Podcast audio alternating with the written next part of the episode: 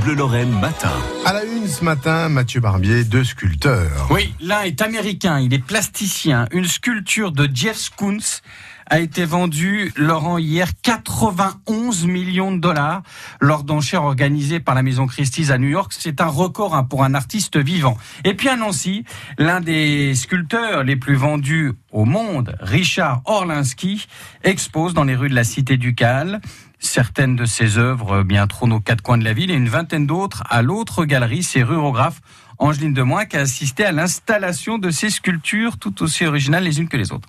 Gueule largement ouverte, toute dents dehors, l'imposant crocodile rouge vif semble à son aise sur la pelouse du parc de la Pépinière. Oh bah il est magnifique là, il a trouvé sa place là, c'est superbe. Béatrice Thierry, la gérante de l'autre galerie, supervise les opérations. Là on l'a installé justement pour qu'il y ait euh, la gueule euh, qui soit directement quand les gens vont descendre euh, sur la pépinière. C'est impressionnant et puis en plus je trouve que ça apporte beaucoup de gaieté, beaucoup de joie et puis ça apporte l'art dans la rue donc tout le monde va être content. Puis alors il va être photographié, hein, ça va être la star de la pépinière. Hein.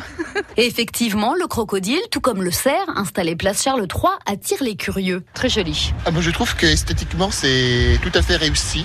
C'est vraiment une belle sculpture impressionnante euh, avec un design très soigné. Et donc euh, je prends quelques petites photos en souvenir. Voilà, ça change un petit peu euh, du style de la ville hein, qui est très bon renaissance, 18e siècle avec des lumières.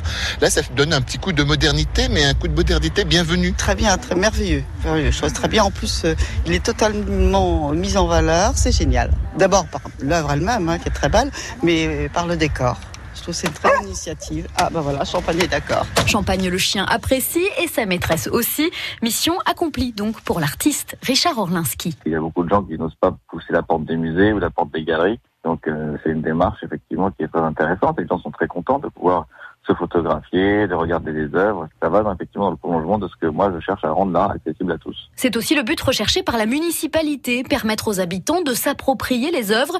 Raphaël Vuitton est le conseiller municipal délégué à l'art et à la culture dans la ville. On ne peut pas rester indifférent euh, en croisant euh, ces œuvres. Euh, ce sont des sculptures qui sont monumentales, qui interrogent euh, l'espace urbain, euh, la ville, euh, voilà, l'interaction euh, avec les habitants euh, lors de leur passage quotidien qui peuvent être interpellés par ces œuvres d'art euh, monumentales. Des œuvres qui seront visibles jusqu'au 31 août dans les rues de la Cité ducale. Et à noter que l'Office du tourisme de Nancy organise une visite guidée hein, d'une heure et demie lundi autour de ces œuvres.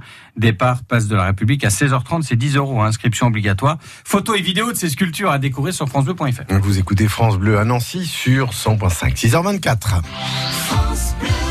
France Bleu Lorraine.